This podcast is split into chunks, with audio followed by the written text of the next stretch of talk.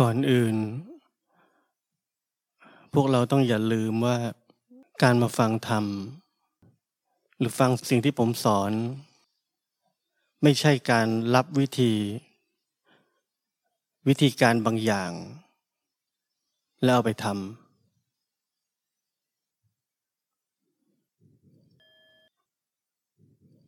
เราต้องเข้าใจก่อนว่าสิ่งที่ผมสอนคือชีวิต และในชีวิตนี้ เราทุกคนมีเหมือนกัน และชีวิตนี้มีทุกอย่างพร้อมสมบูรณ์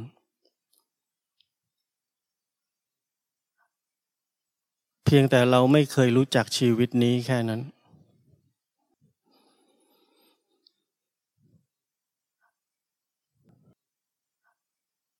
เพราะนั้นทั้งหมดที่ผมสอน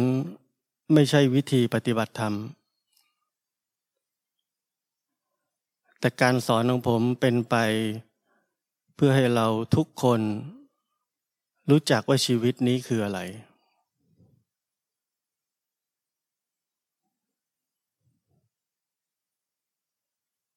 แต่วันนี้เราแต่ละคนลองถามตัวเอง เราถามตัวเองว่าตกลงว่าชีวิตนี้คืออะไร เรามีคำตอบให้กับตัวเองได้ไหม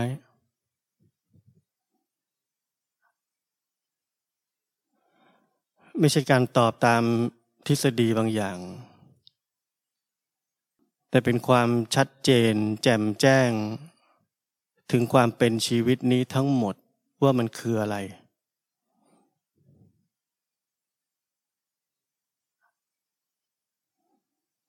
ไม่ใช่แค่ ชีวิตนี้เกิดแก่เจ็บตาย มีสุขมีทุกข์ มีความเปลี่ยนแปลงเป็นธรรมดา และมีเราคนหนึ่ง ยอมรับความเป็นอย่างนี้ของชีวิต และเมื่อเราคนหนึ่งยอมรับความเป็นอย่างนี้ของชีวิตได้ ชีวิตเราก็ไม่ค่อยทุกข์ หรือรู้สึกไม่ทุกข์เลย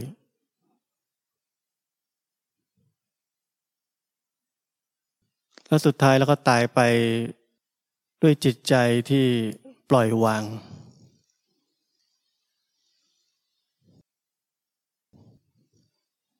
ฟังดูทั้งหมดที่ผมพูด ดูดีมาก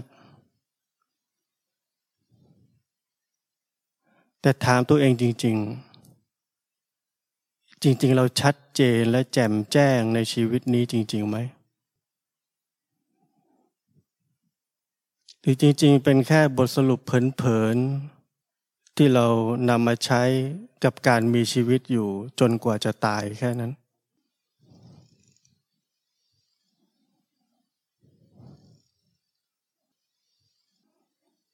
และที่มันตื้นเขินก็เพราะว่ามีเราคนหนึ่ง มีบทสรุปที่ดีต่อชีวิต และเราคนนี้ทุกน้อยลง จนถึงขนาดที่บางทีก็ไม่ทุกเลยก็ได้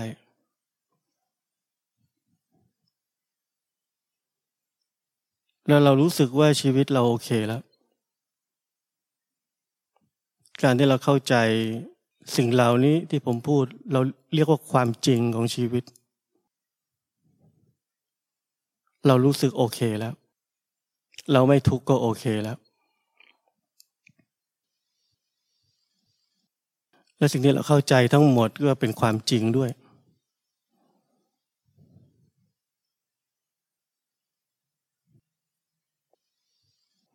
แต่ทั้งหมดนี้ใช่ไหมว่าเรายังไม่แจ่มแจ้งและชัดเจนกับชีวิต ว่ามันคืออะไรกันแน่ พิจารณาสิ่งที่ผมพูดด้วยที่ฟังดูง่าย ๆ แบบนี้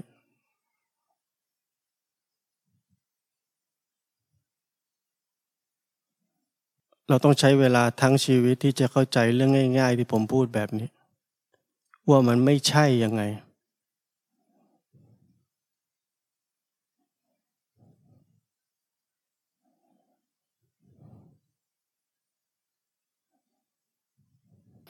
บางทีเรารับคำสอน เช่นคำว่า แค่รู้ เรารับนำไปปฏิบัติ เราแค่รู้แค่รู้ไปเรื่อยๆแต่เราถามตัวเองจริง ๆ ว่าเราแจ่มแจ้งไหม เราชัดเจนต่อการกระทบทั้งหมด แล้วเกิดความกระเทือนขึ้นภายใน เกิดเป็นความสุข ความทุกข์ ความอยากความไม่อยาก ความชอบความไม่ชอบ และเกิดความคิดที่ปรุงแต่ง สิ่งเหล่านั้นให้สืบเนื่องต่อไป และควบคุมชีวิตเราได้ ในทิศทางต่างๆ ในแต่ละขณะหรือแต่ละวันของชีวิต หรือแม้กระทั่งความคิดหนึ่ง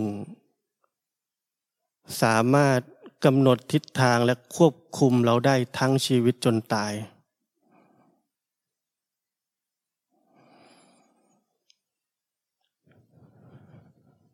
เราแจ่มแจ้งและชัดเจน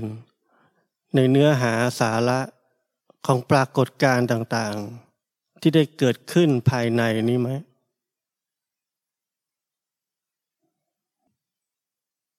หรือจริงๆแล้วเราปล่อยปละละเลย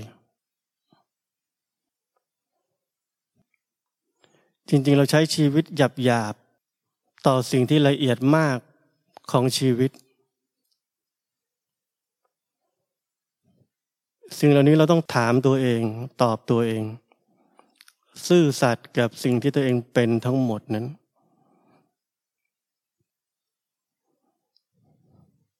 เรามีความใส่ใจต่อชีวิตนี้จริงไหม หรือเราเลือกใส่ใจกับเรื่องที่เราทุกข์ แต่ไม่ใส่ใจเวลามีความสุข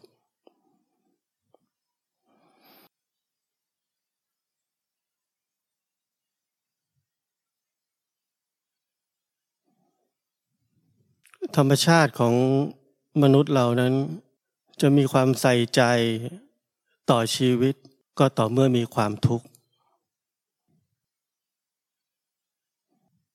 เพราะเราทุกคนไม่อยากทุกข์ ถ้าเราจนเราจะหาทางรวย ถ้าเราทุกข์เราจะหาทางมีความสุข ถ้าเราโดนบีบบังคับ เราจะหาทางอิสระ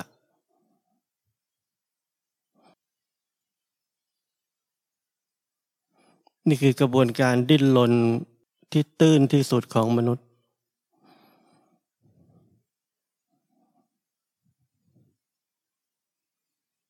คนที่เห็นความตื้นเขินของความดิ้นรนแบบนี้ จะเริ่มใส่ใจชีวิต เริ่มใส่ใจว่าเราทุกข์ได้ยังไง ความทุกข์มาจากไหน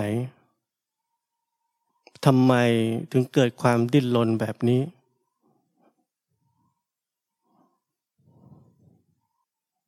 แต่เบื้องต้นเราใส่ใจเฉพาะทุกข์ใหญ่ ๆ ความทุกข์ที่หนักหนาเท่านั้น เพราะมันสร้างภาระกับชีวิตมาก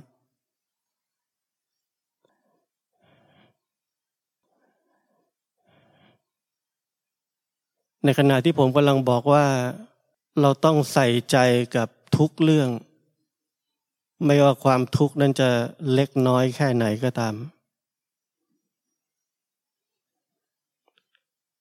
เพราะไฟกองเล็กนั้น สามารถจะกลายเป็นกองใหญ่ได้เสมอ และไฟกองใหญ่นั้น มักจะเกิดขึ้นจากกองเล็กเสมอ ถ้าเราใส่ใจแต่ไฟกองใหญ่ มันเหมือนเราพยายามจะดับไฟกองใหญ่ และความใส่ใจของเรามีแค่น้ำหนึ่งถังแค่นั้น เราได้เพียงการทำให้กองไฟนั้นเล็กลง แต่ไม่ดับไป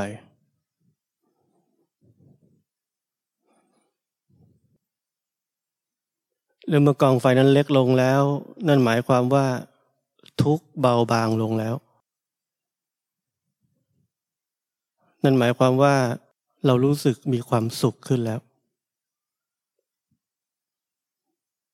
และนั่นหมายความว่าที่เหลือช่างมันเถอะ และนั่นหมายความว่า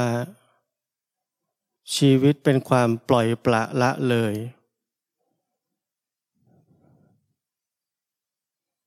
และนั่นหมายความว่า ชีวิตเป็นความหลงเหมือนเดิม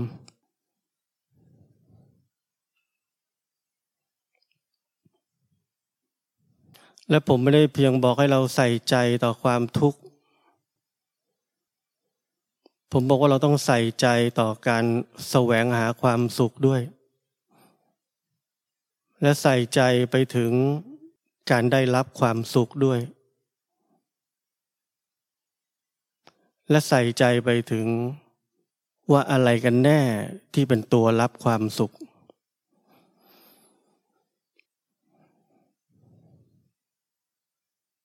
จนถึงเรามีความชัดเจนและแจ่มแจ้งในเรื่องของความสุข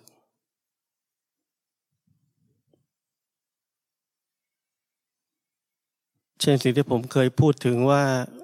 ความสุขนั้นมีส่วนของระดับพื้นฐาน และมีส่วนของความสุขที่เกิดขึ้นจากความปรุงแต่งของความคิด ในการได้รับความสุขนั้นๆ และส่วนที่เป็นความปรุงแต่งจากความคิดในการได้รับผัสสะอะไรก็ตามในขณะนั้น เป็นส่วนที่มนุษย์เราเสพติด แต่ส่วนความสุขขั้นพื้นฐานที่ไม่เกี่ยวข้องกับความปรุงแต่งต่อผัสสะนั้น ๆ เป็นความสุขที่มนุษย์ มีความสามารถที่จะรับได้ โดยไม่ถูกครอบงำให้เสพติด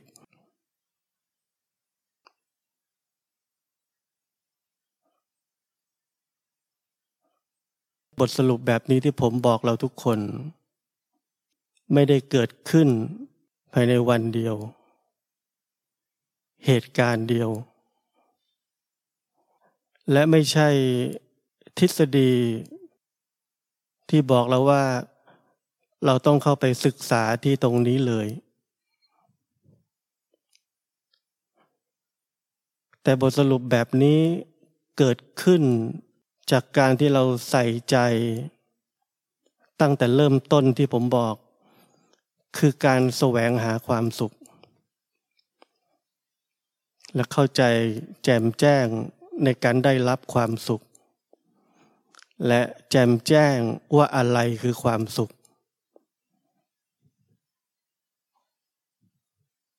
เราต้องเริ่มจากที่ที่ตื้นที่สุด ปรากฏอยู่ข้างหน้าเราชัดที่สุด และลึกลงไปในนั้นด้วยตัวเราเอง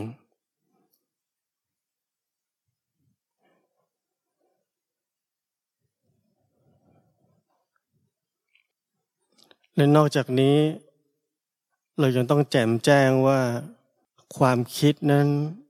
ควบคุมชีวิตยังไง ไอเดียต่างๆที่ผุดขึ้นมามากมาย ตลอดทั้งวัน มันกำหนดทิศทางและควบคุมชีวิตเรานี้ยังไง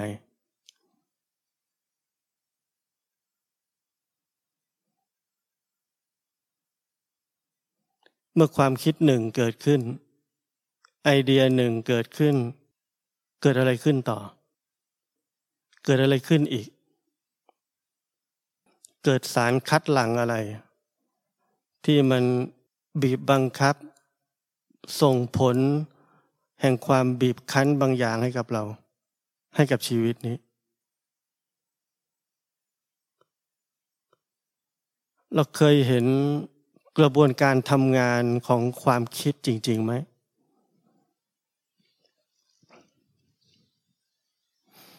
หรือชีวิตเราเป็นแค่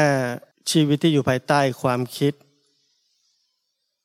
แล้วแจ่มแจ้งใน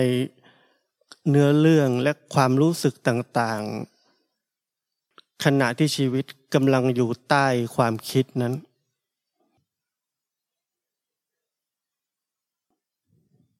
เราแจ่มแจ้งความคิด หรือเราแจ่มแจ้งเรื่องราวของความคิด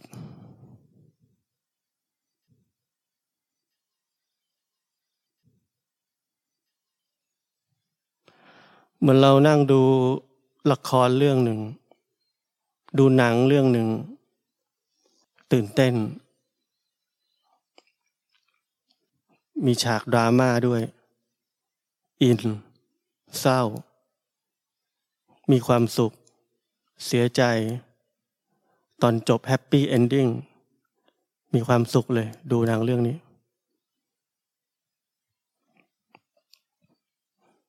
เราบอกว่าเราแจ่มแจ้งในความรู้สึกทั้งหมดที่กำลังเกิดขึ้นขณะดูหนัง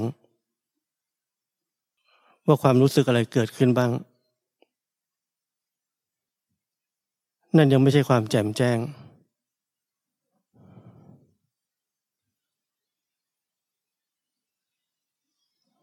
ความแจ่มแจ้งนั้นเหมือนกล้องวงจรปิดที่เห็นทีวี เห็นคนกำลังดู แล้วก็เห็นเรื่องราวทั้งหมดนั้น เพราะนั้นความแจ่มแจ้งนั้นกว้างใหญ่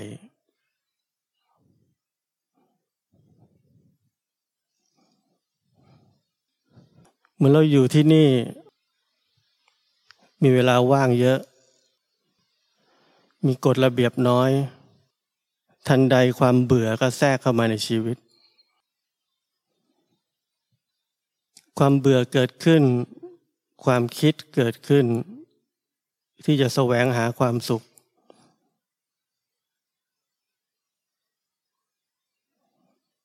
บางคนก็เป็นติ่งเกาหลี บางคนก็เป็นติ่งธรรมชาติ บางคนก็ชอบถ่ายรูป แล้วเราก็ไปทำสิ่งนั้น ผมไม่ได้บอกว่าอะไรก็ตามที่เราทำเป็นสิ่งที่ผิดหรือถูก แต่คำถามผมคือว่า ในขณะที่ความเบื่อเกิดขึ้น เราชัดเจนและแจ่มแจ้งกับความรู้สึกนั้นไหม และทันที ไอเดียที่จะหนีความเบื่อก็เกิดขึ้น และทันทีไอเดียของกิจกรรมที่เราจะไปทำก็เกิดขึ้น และทันทีเราก็ไปทำแล้วเราก็ค่อยแจมแจ้งในขณะที่เรากำลังทำสิ่งสิ่งนั้นอยู่ เหมือนที่ผมบอกว่าเรากำลังดูละครอยู่ แล้วเราก็แจ่มแจ้งในความรู้สึกทั้งหมดที่เกิดขึ้นในขณะนั้น ซึ่ง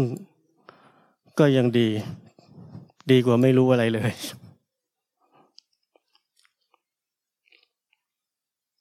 แต่ปัญหาของเราคือที่ผมบอกว่า เราไม่ได้ใส่ใจในทุกรายละเอียดที่เกิดขึ้นในชีวิตโดยเฉพาะความคิด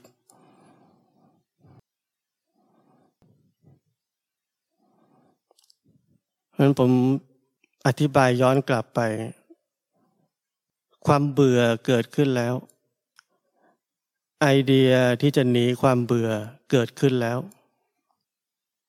ไอเดียของกิจกรรมที่จะไปทำเพื่อหนีความเบื่อนี้เกิดขึ้นแล้ว ในขณะนั้นเลย ในไอเดีย ของกิจกรรมที่จะไปทำเพื่อหนีความเบื่อนั้น มีรายละเอียดอีกมากในนั้นเลย มันมีไอเดียเล็ก ๆ อยู่ในนั้น ภายในเสี้ยววินาทีนั้น ของกิจกรรมที่จะไปทำเกิดภาพมากมายเหมือนสไลด์ ที่เราดูสไลด์ เวลาเราเรียนหนังสือสมัยก่อนเป็นชักฉาก เป็นชัตเตอร์ออกมาทีละฉาก ทีละฉาก ทีละฉาก มันมีรายละเอียดของภาพอยู่ในเสี้ยววินาทีนั้น เต็มไปหมด ผมถามว่าเราเคยเห็นไหม และความใส่ใจที่ผมพูดถึง คือก่อนที่เราจะไปทำกิจกรรมนั้น ๆ เราจะต้องแจ่มแจ้งและชัดเจนในภาพเล็กๆ ทั้งหมดนั้นว่ามันกำลังส่งผลสืบเนื่อง และบีบคั้น และมีการได้รับ และคาดหวังความสุขจากกิจกรรมนั้น ว่ามันเป็นยังไงบ้าง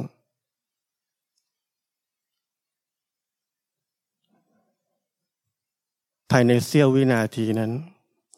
เสี้ยววินาทีที่สั้นมาก เราอาจจะต้องใช้เวลา ถ้าวินาทีนั้นอาจจะเป็นแค่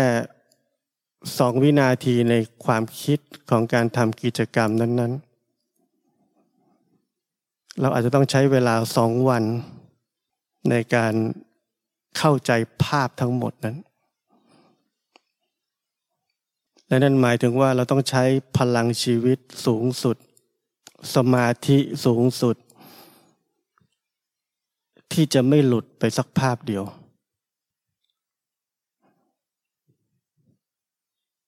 และนั่นหมายความว่า เราอาจจะยังไม่ได้ทำกิจกรรมนั้นในวันนั้น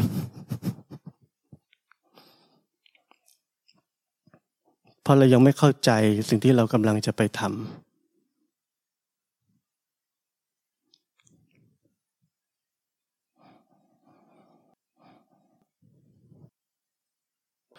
บางทีเราฟังนี้เราอาจจะคิดว่าถ้าเราใส่ใจทั้งหมดที่ผมบอกนี้ ชีวิตเราจะเหลืออะไร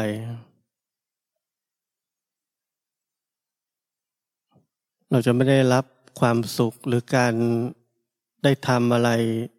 ที่เราชอบ หรือที่เราสนใจเลยอีกไหม ชีวิตคงจะจืดชืด และดูไม่น่ามีความสุขเลย สิ่งที่ผมจะบอกได้ก็คือ มันเหมือนจะเป็นอย่างที่เราคิดนั่นแหละ แต่ก็ไม่ใช่สัทีเดียว มันไม่ได้เป็นอย่างที่เราคิดหรอก แต่ก็ไม่ใช่ไม่เป็นอย่างที่เราคิด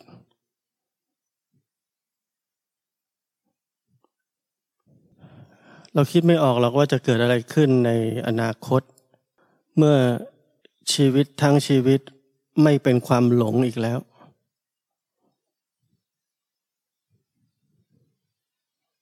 เราคิดออกแต่ว่าถ้าชีวิตไม่เป็นความหลงอีกแล้ว ชีวิตจะเป็นสีขาว จะไม่เป็นอย่างนั้นหรอก จะไม่ทำอย่างนี้หรอกจะไม่นู้นไม่นี้ไม่นั้น นี่คือสิ่งที่เราคิดและนั่นเป็นความหลงเหมือนกัน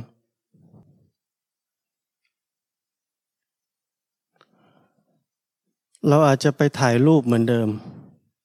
แต่หัวใจทั้งหมดเราเปลี่ยนไป เราจจะชื่นชมกับการเห็นนก เห็นขนนก เห็นการกระทำอะไรของมัน แต่หัวใจเราไม่เหมือนเดิม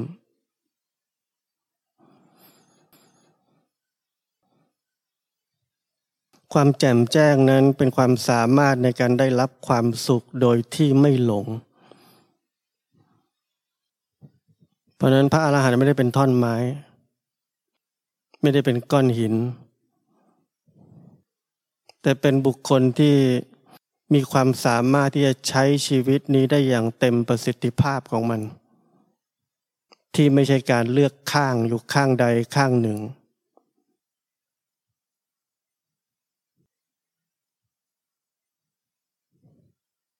และการที่คนคนหนึ่งไม่ต้องเลือกข้างอยู่ข้างใดข้างหนึ่ง นั่นคืออิสรภาพ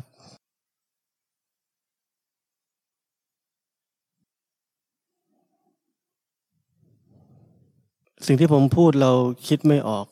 เพราะฟังดูมันเหมือนคนหลงโลก คนหลงโลก เพลิดเพลินในโลก ก็รู้สึกว่าตัวเองมีอิสรภาพเหมือนกัน คือกูทำอะไรก็ได้ เพราะนั้นถ้าเราคิดถึงคนหลงโลก และมีอิสระในการทำอะไรก็ได้ตามใจตัวเอง เราทุกคนคิดภาพออกใช่ไหมคนแบบนั้น เรานึกภาพออกเราเคยรู้จักคนแบบนั้น เราเห็นเห็นได้ นึกภาพได้เลย แต่สิ่งที่ผมพูดถึงคือชีวิตที่ไม่หลงแล้ว และมีอิสระภาพอย่างยิ่ง เราคิดไม่ออก เราคิดไม่ออกว่ามันเป็นยังไงกันแน่ เราคิดออกแต่ว่าถ้าไม่หลงแล้ว จะไม่เป็นอย่างนั้น จะไม่ทำอย่างนี้ จะไม่เป็นอย่างงู้น เราคิดออกเรื่องแบบนั้นก็คือเรื่องของการเลือกข้าง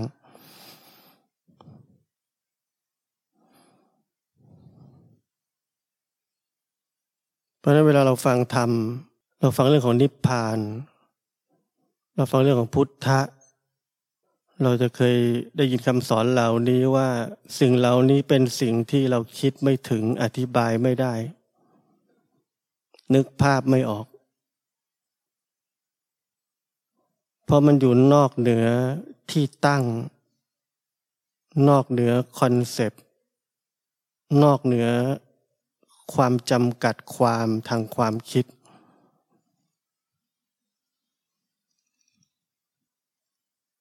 เราไม่สามารถเข้าใจสิ่งสิ่งนั้นได้ด้วยความคิดหรือการสาธยายใด ๆ ก็ตาม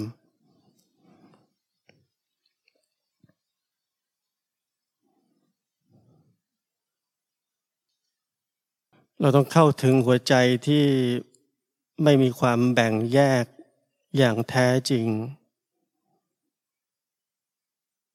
และการเข้าถึงหัวใจที่ไม่มีความแบ่งแยกอย่างแท้จริงนั้น เกิดขึ้นปริบานขึ้น แปลผันไปตามความแจ่มแจ้งในชีวิตนี้ แล้วเราจะเข้าใจว่า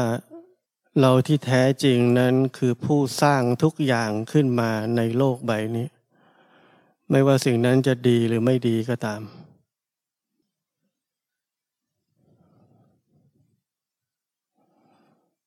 เราคือพ่อแม่ ที่คลอดลูกออกมา มีลูกที่นิสัยดี และลูกที่นิสัยไม่ดี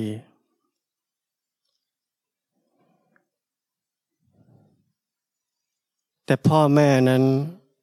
ไม่ว่าลูกจะดีหรือไม่ดี ก็รักลูกทุกคนเหมือนกัน เราคือพ่อแม่คนนั้นทุกคน และนี่คือหัวใจที่ไม่มีความแบ่งแยก